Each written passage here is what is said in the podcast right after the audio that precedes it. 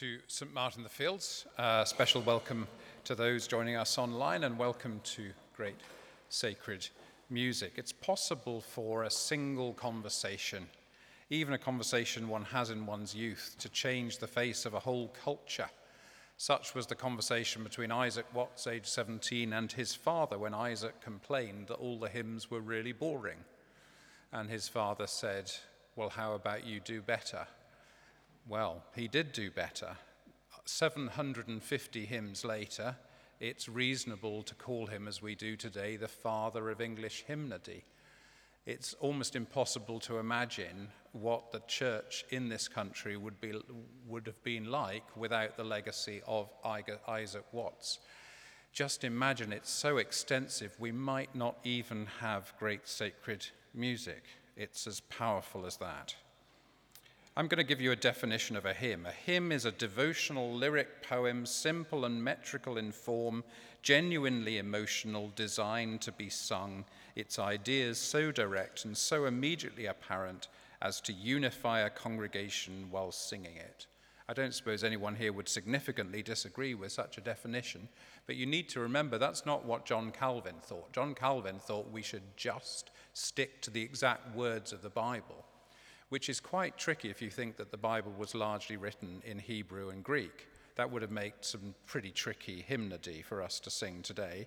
But that was Calvin's view, which is why, in the tradition he came from, Isaac Watts found it so boring, uh, because it was like just singing verses straight out of Scripture. Luther, meanwhile, if you remember his chorales, Matthew Passion and so on, he was a very didactic hymn writer. He wanted us to learn the truths of Christian doctrine, and he was, hymns for him were all about communicating that dogmatic message. So when Isaac Watts came along, it wasn't just he created English hymnody, he pretty much created the whole notion of hymnody as it's known in the church worldwide today. So it's impossible to overestimate his significance. Well, we're going to have nothing but Isaac Watts today in his honor. It's our tradition of great sacred music to start by singing a hymn together. We'll finish with one, too, uh, in a few moments' time. We're going to sing, if you find on the inside of your handout sheets, if you haven't got one, there's still one or two left in the center aisle towards the back.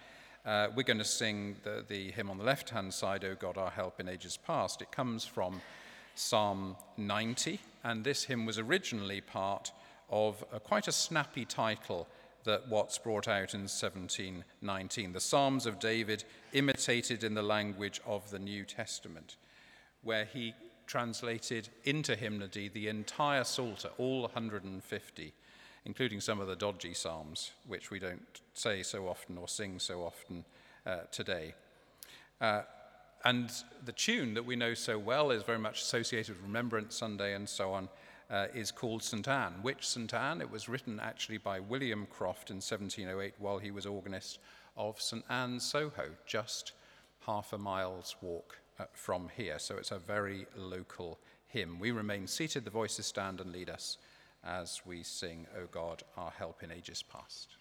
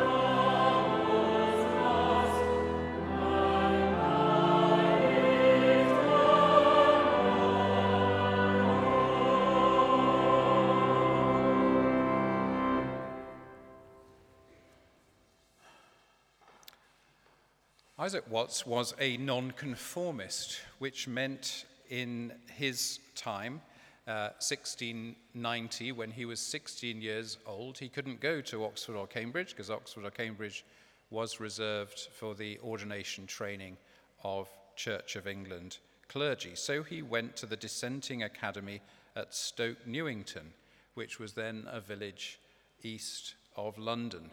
And that story shows both uh, how prejudiced the Church of England was in its time. Of course, that's all gone now.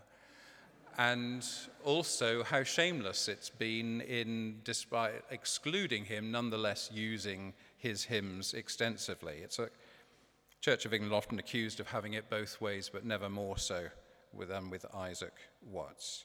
What makes his hymns unique is his ability both to affirm central tenets of the Christian faith and to articulate how those convictions move the believer both in action and in soul.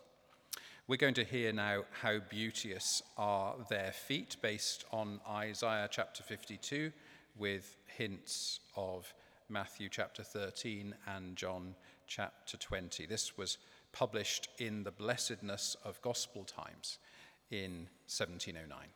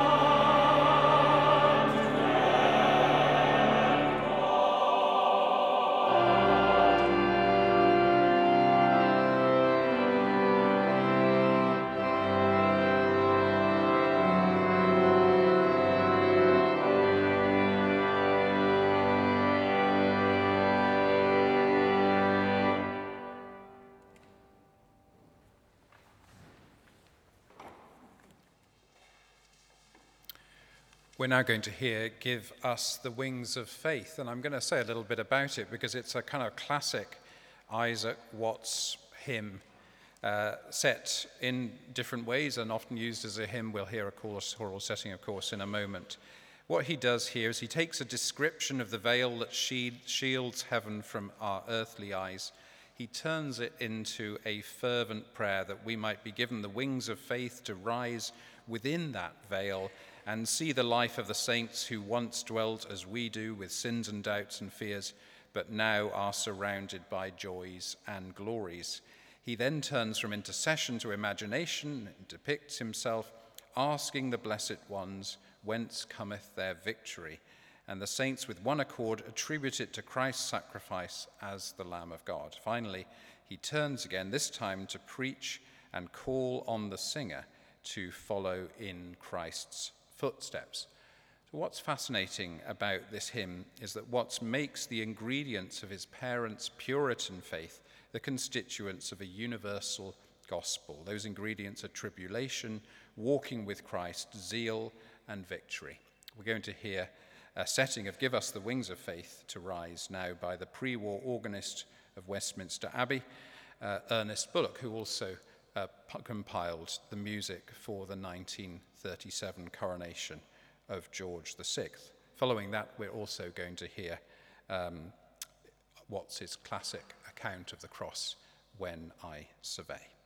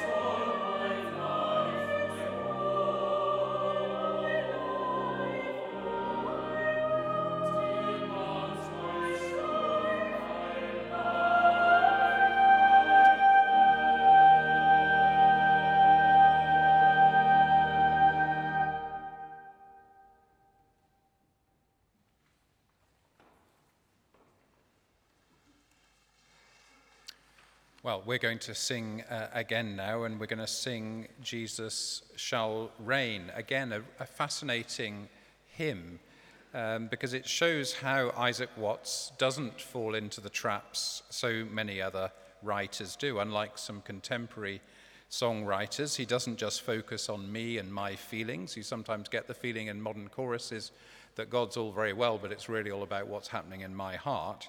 He's not like that. Unlike some Victorian writers, he doesn't collapse the gospel into social improvement. Uh, in Jesus Shall Reign, he speaks of the universality of the gospel, but somehow he avoids falling into a colonial mindset, which is quite an achievement for somebody of his era. He looks forward to a day when Jesus' kingdom stretches from shore to shore until there is endless day and prayer is continuous, and those of every tongue sing in sweet harmony, and prisoners, the weary and the suffering, are transported to comfort, light, and peace. It's a comprehensive vision, but it's clearly about God, not about our own aggrandizement, and it doesn't have any illusions about recasting God's kingdom in our own image. Quite an achievement. We uh, remain seated, and the voices stand and lead us as we sing Jesus Shall Reign.